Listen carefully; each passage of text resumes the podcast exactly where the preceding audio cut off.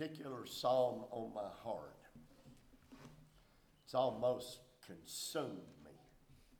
I, uh, I want to share with you what the Lord's been giving me out of this passage of Scripture.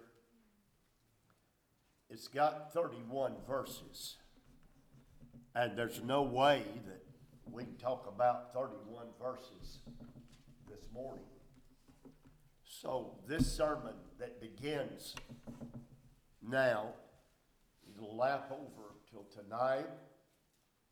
And as far as I know now, Monday, Tuesday, and Wednesday, we'll be in it the entire week. Amen. So, we'll know our text. And I don't say that lightly, preacher. I, I sense God's leading in this. And. Um, of course, I haven't told you the psalm number yet, have I? Uh, it's about Jesus. It is not by accident you have been singing about our Lord all morning. I have no doubt you do it every Sunday, but uh, this text is certainly about our Savior. And uh, it's going to exalt him. We've, we've sung about what he's done. This psalm talks about the greatest thing he's done for us. Brother Bagwell, I can't imagine what it would be. Psalm 22. Psalm 22 in the Word of God. I hear your pages turning finding that portion of Scripture. I, am going to read a little bit of it in just a minute, but, but not quite yet. You will notice at the very beginning of the psalm, up at the top, it says a psalm of David. And that simply means that David, can I put it this way, held the pen? Because the real author of Psalm 22, I need an amen, is the Holy Spirit, as is true of all the Word of God. But, but it does say a Psalm of David. By actual identification, David wrote 73 of the 150 Psalms. I'm sure he wrote more at least they sure do sound like David. Uh, but 73, we can dogmatically say David is the author. Certainly, including this one. And, and, and yet, preacher, I believe this psalm goes beyond anything concerning David. I have no doubt that part of it is biographical, maybe autobiographical auto, autobiography of David. But let, let, me, let me show you something. Uh, verse 16. Look at verse 16, right at the end of verse 16. They pierced my hands and my feet. Ladies and gentlemen, there's no record anywhere of David, King David, ever experiencing pierced hands and pierced feet. Closest I can come, preacher. Uh, once at Ziklag, they picked up stones to stone him, and they didn't. But that's a far cry from pierced hands and pierced feet. Now I'm going to need an amen here. But I do know somebody who suffered pierced hands and pierced feet. A Psalm of David, but I'm pretty sure it's about Jesus. Look at verse 1. My God, my God, why hast thou forsaken me? I believe I read those words in the New Testament. Matthew records them of Jesus. So does Mark. Luke doesn't, and John doesn't, but twice as he's dying on the cross, these words flow from his mouth. But now here's a problem. That's not a problem, but needs to be discussed. David lived a thousand years before Jesus. That's a millennium, 10 centuries. And yet somehow the Holy Spirit of God knows, thousand years before the Lord was even born, what Jesus is going to be saying on the cross. I want you to listen to me. If we've got these dates right, David, 1000 BC, round figures. Jesus dying 33 AD. If we've got these dates right, this psalm right here, hope somebody will agree with me, is a miracle. David wrote it as prophecy. You could read it, you could have read it at the foot of the cross and watch it happen. You'd say, it's not prophecy, it's history right in front of my very eyes. My God, my God, why hast thou forsaken me? The psalm is categorized as a lament. L A M E N T. What is a lament? Uh, it is a sad poem, a sad hymn. Uh, it, lamentation is the word that expresses grief and pain. And it does record our Lord's grief and pain as he died on Calvary that day. Oh, oh. Anybody agree? He did that for you. Did it for me. He did it for us. He did it for whosoever will.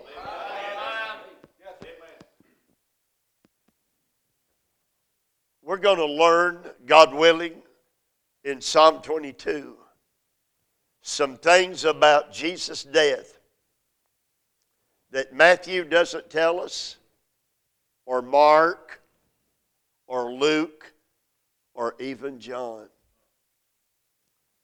The four Gospels present Jesus' death theologically, how he is and he did pay our sin debt on Calvary. But the four Gospels tell us very little of the suffering of our Savior on the cross. They do not accent his physical agony and pain. But this psalm, this psalm goes into the very heart of our Savior. A lot of it, Jesus puts on his own lips. He lives. Psalm 22 on the cross that day. My God, my God, why hast thou forsaken me? Turn to verse 31. Just flip the page. Probably you will. I'm interested in the last four words of the psalm. I mean, at the end of verse 31. I will read them to you. He hath done this. You see it? He hath done this. The Hebrew word there is asa. It is a perfect tense verb, means it is completed action. Though David wrote it prophetically on the cross, it is completed action, asa. He hath done this. We're going to leave Hebrew and go to Greek. Here is asa in Greek. Listen, to tetelestai let me give it to you again. Tetelestai. And what does tetelestai mean? Here it is in Greek. I need some amens. It is finished. It is finished. This psalm goes from my God, my God, why hast thou forsaken me to it is finished. I wouldn't be surprised as our Lord hung there those hours that he meditated, pondered this psalm during that time of agony. Can I make an exclamation? What a Savior! What a Savior!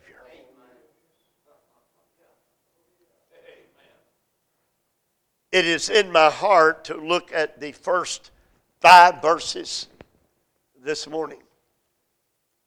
And uh, let me read them to you.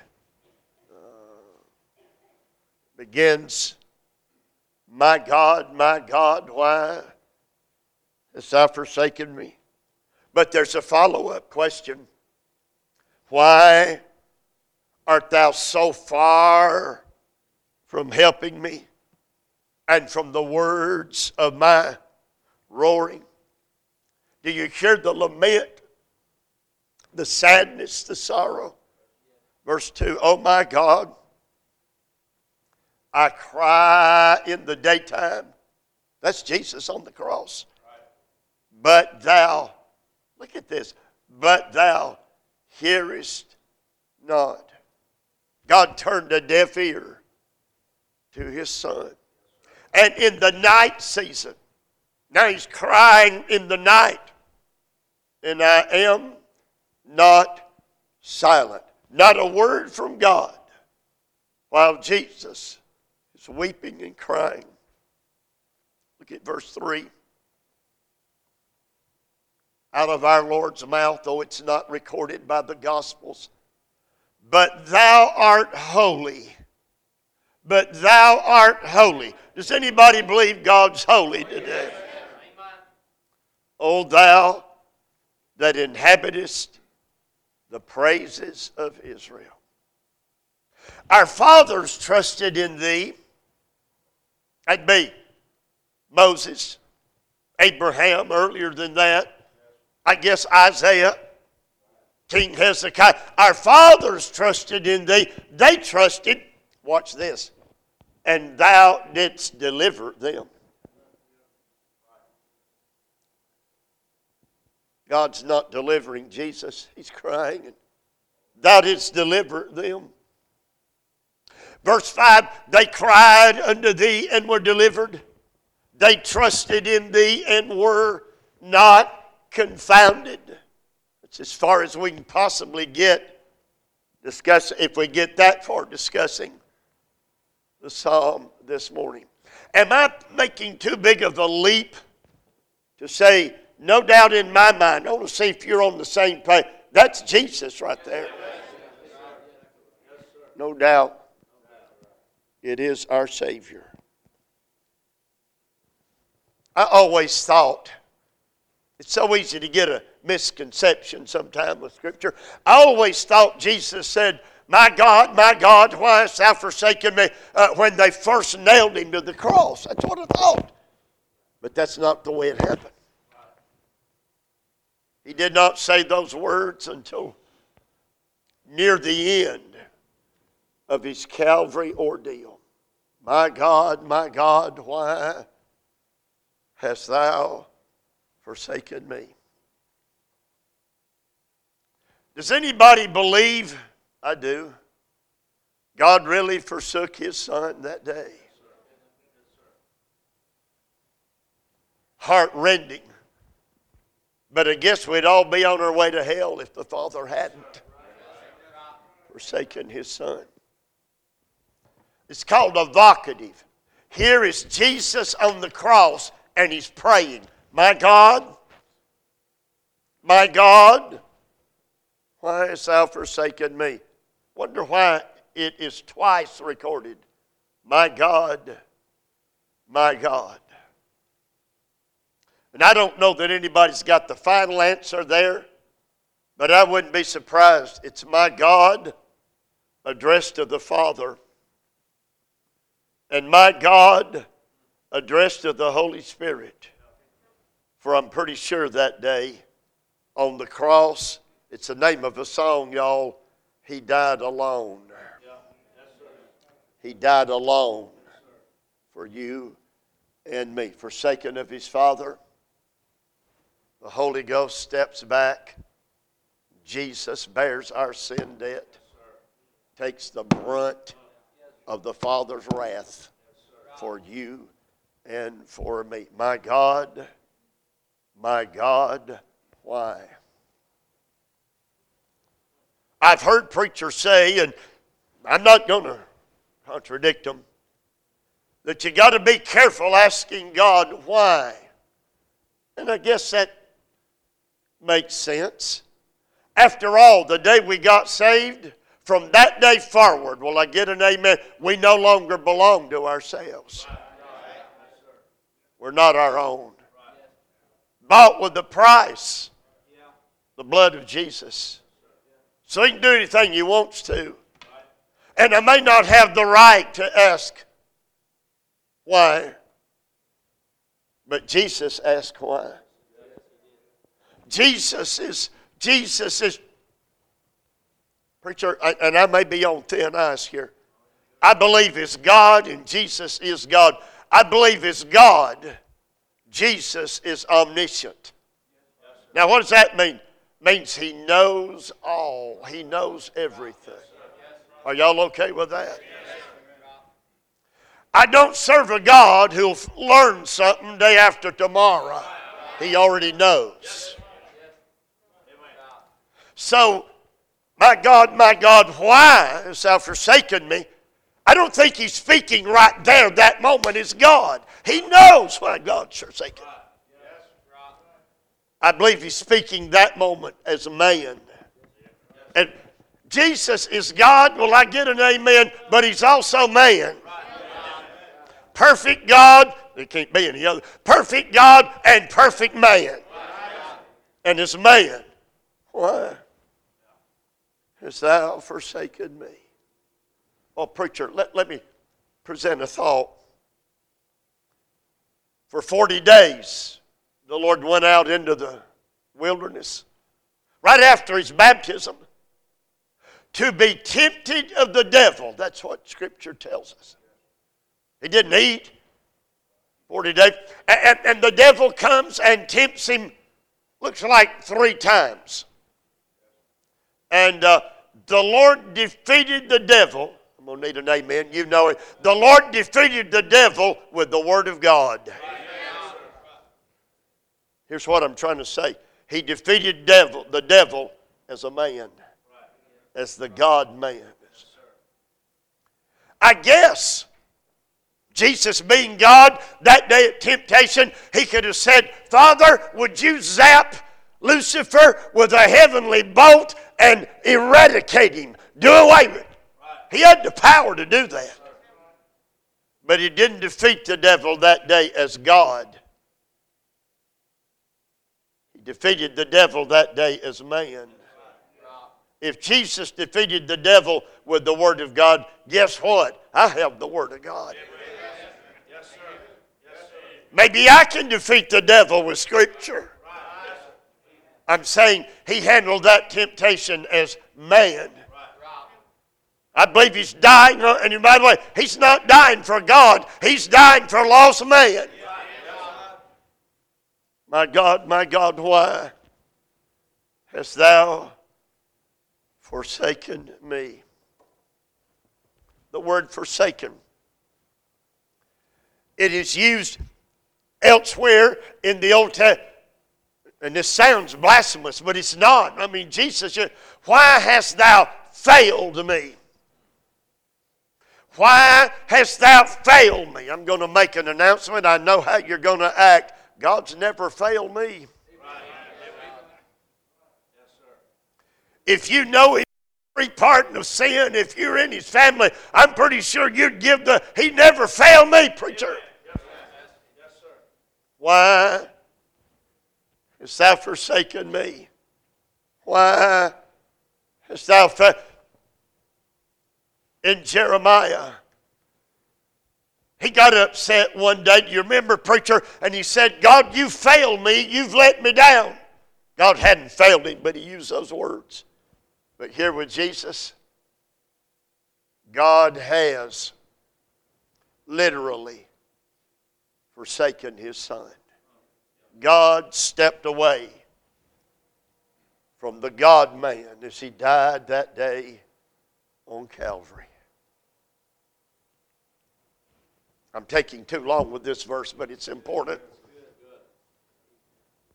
Why did God have to turn away from his son? My God, my God, why hast thou forsaken me? I believe this is the answer. There may be a better answer, but I believe this is the answer. That day on Calvary, Jesus became, going to need some amens, my sin bearer. No sin in him, our sin upon him. As he died that day. Oh, oh. When they first nailed Jesus to the cross, God had not yet forsaken his son. You don't know that. I do. Jesus prays a prayer shortly after he's nailed to the cross. Father, forgive them. They know not what they. Notice what he called God Father. He's in fellowship. Father. Everything's okay. At the end of the Calvary ordeal, he prays again Father, into thy hand I commend my spirit. Can I say something? Sounds like he's back in fellowship again. Father. right here, you can't call him Father. There's a separation of fellowship. Can't call him Father.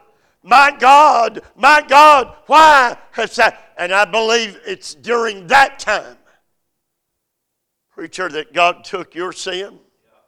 Fellas, every one of you on the front row, front row to back row, everybody in the building, everybody in the county, everybody in the state, everybody in the nation, everybody in the world ever has lived or ever will live. Poured the Lord hath laid on him the iniquity of us all. And when Jesus became the sin bearer, God had to step away. Habakkuk says God is too holy to be able to look upon sin. And the Father had to turn his head because Jesus was paying our sin debt.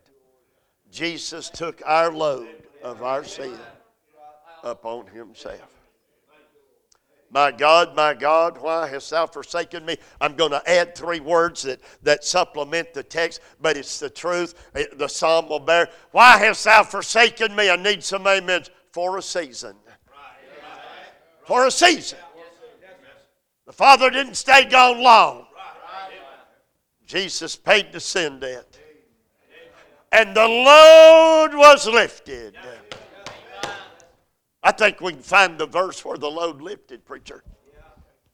And oh, the difference that is made when sin has been atoned. My God, my God, why hast thou forsaken me? I love the testimonies. What God did for us what God did for our family. But the greatest thing He ever did for any one of us is when He died on that cross to wash away our sins. Wow. I've only talked about half of verse 1. Look. Why art thou so far from helping me and from the words of my roaring? Roaring. That word roaring is used only, tw- that specific verb is only used 12 times in the Old Testament. Every time it's translated roaring, and it's got the idea of roaring like a lion.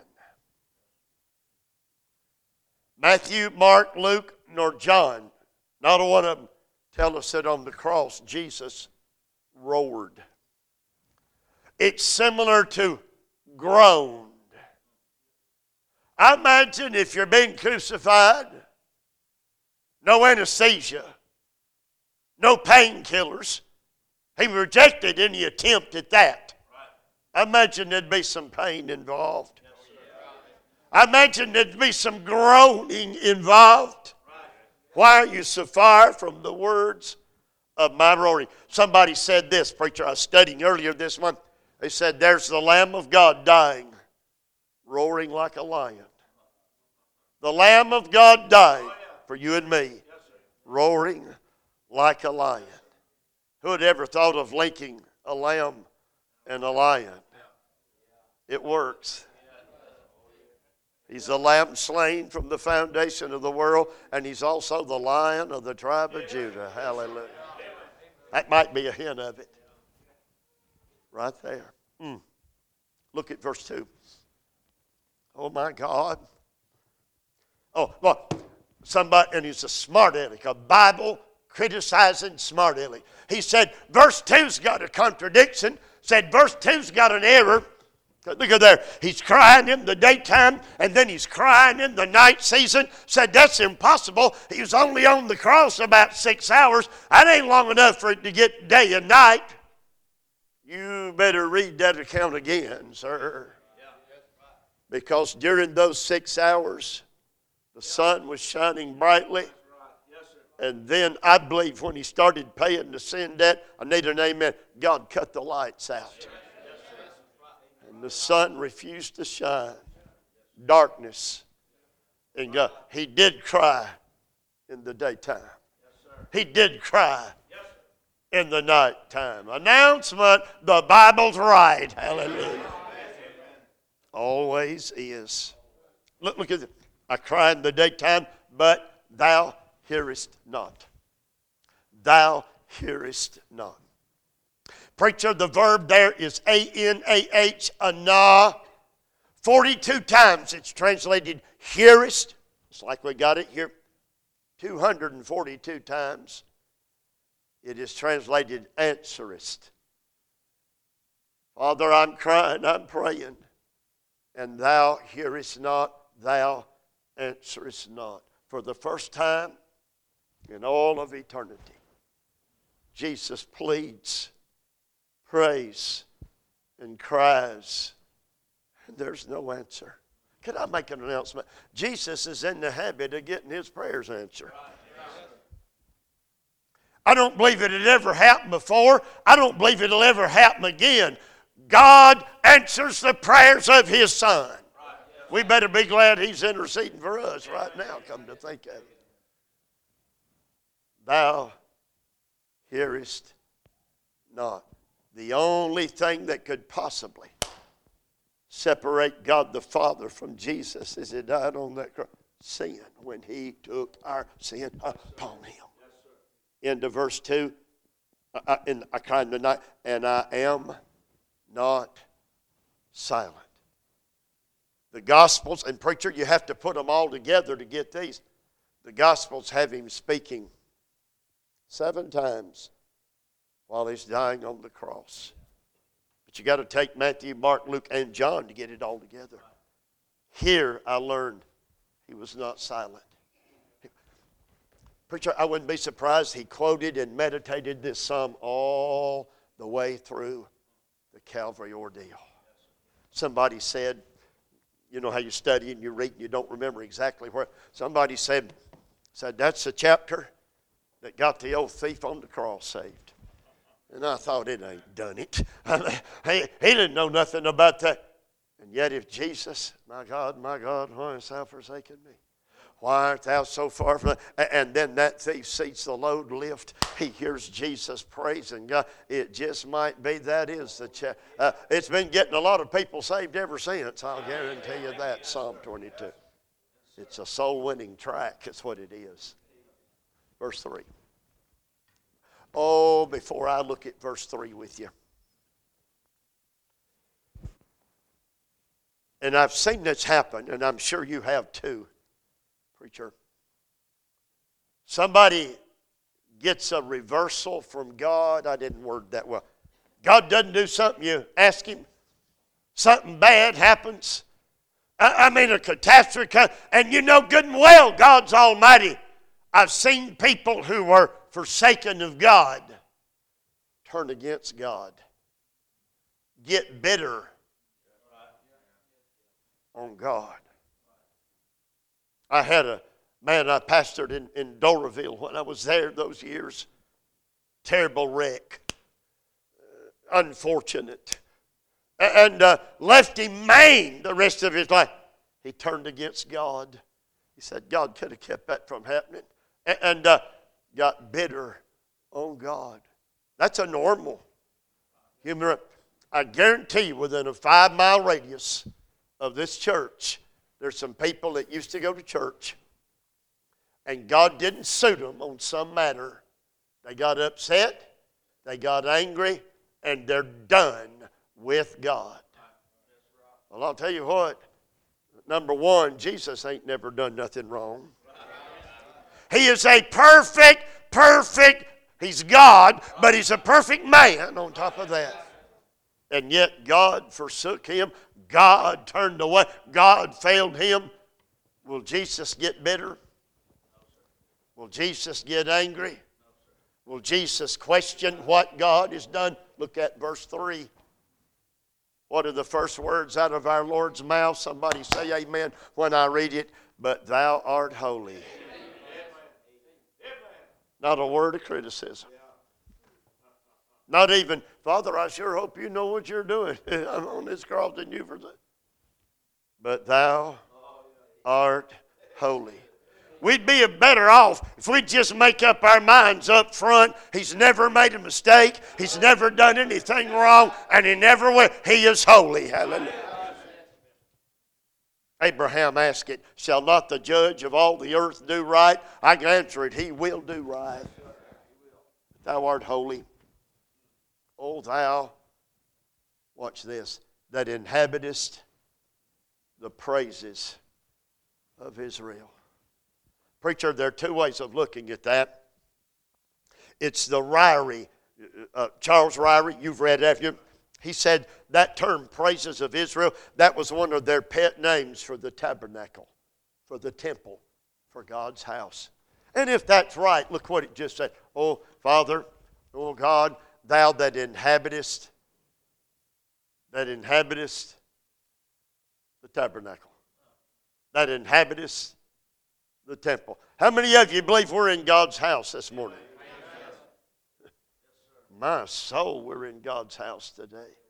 You don't reckon God's here, do you? He inhabits the praises of his people. I got better scripture, maybe, where two or three are gathered together in my name. There am I, there am I in the midst. He's here today. O thou that inhabitest that means to, it doesn't mean to pitch a tent. It doesn't mean to check in the motel for a night or two. Inhabitants to dwell permanently. Amen. To set up residence. Yep. O thou that inhabitest the praises of people. Wouldn't it be something, and I believe it may be so right here, wouldn't it be something for God to show up every time we met? He inhabits. Then, secondly, obviously, the praises of his people?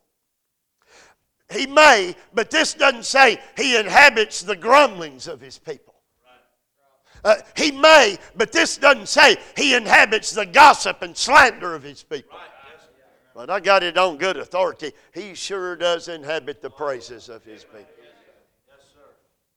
Mm. Verse 4 and 5 sort of tie together our fathers. Let's say, uh, verse 5, they. It's our fathers. It's just, a, it's just using a pronoun instead of our.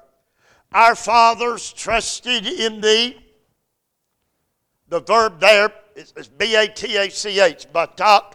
It is a verb that means they leaned on thee, they believed in thee to the absolute point of no worry. They had no doubt God could take care of. It's translated careless no care, no fret, no worry. It's in His hand. Our fathers trusted in Thee. Preacher, in Jesus' time, that could go all the way back to Adam, 4,000, but it certainly would go all the way back to Abraham, 4,000 years to Adam, 2,000. Our fathers trusted in Thee. You didn't let them down. You didn't fail them. Our fathers trusted in thee, they trusted, and thou didst deliver them. The word deliver, thou didst rescue them. I, I'm not going to take the time. Oh, Abraham would get himself in a mess, and Egypt comes to mind, and God would rescue him. Boy, did Israel get herself in a mess in the land of Egypt. Have you heard? God rescued her. Israel was in a mess. Uh, the whole Assyrian army has circled the city, 185,000 soldiers, and they're bragging on how they're going to reduce Jerusalem to nothing. God sent his angel that night, I need an amen, and rescued them. Amen. Jesus says, God, you've done it again and again. They trusted, they believed, and you delivered them. But in the back of his mind, perfect man, Lord, you delivered them again and again and again. Why? Why have you forsaken me? And though he's going through that sense of rejection, rightly so. Though he's going through that, he keeps on praying, he keeps on believing, he keeps on trusting. Let, let me give you a, a word picture of this. Uh, Jesus prays, no answer. Suffers. Prays again, no answer. Suffers some more. Prays again, no answer. Suffers some more. Prays again, no. Agony, rejection, no answer to his prayer, and yet, like a cork, fishing keeps bobbing up. He just, I need an amen. He just won't quit praying. He just won't quit coming back to his Father. Mm. They cried unto thee and were delivered. Verse 5 They trusted in thee and they were not confounded. The word that is used there for confounded, I, am going to have to stop uh, even time wise, but the word that is used there for confounded, confused confused. It, it can't even mean ashamed. They trusted in you, Lord, and you never let them down. Someone said this. I'm getting ready to close. Someone said this. He was forsaken of God. Get an amen ready. So we will not be forsaken of God.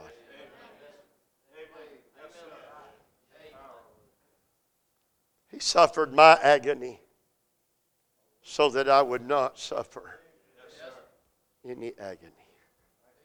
I've said it twice already. What a Savior. What a Savior. That doesn't scratch the surface of what's in those five verses, but I hope it creates a little bit of appetite in your heart. Would you do something? And, preacher, I think we've done it the other two years. I had our printer, you know Bill Goins, you know him well, print this little booklet. It says Psalm 22, it's got a silhouette of our Savior on the cross. By the way, he's not on that cross anymore. He's at the right hand of God today. I just had him put Psalm 22 in here legible print, comfortable print. And then I asked him to put, you probably can't say, that little page of boxes, check boxes, I call them, so you can mark every time this week you read Psalm 22. And then in this day of uh, so much technology, it'll count. You can put the check mark in there if you hear it on your phone, let it play.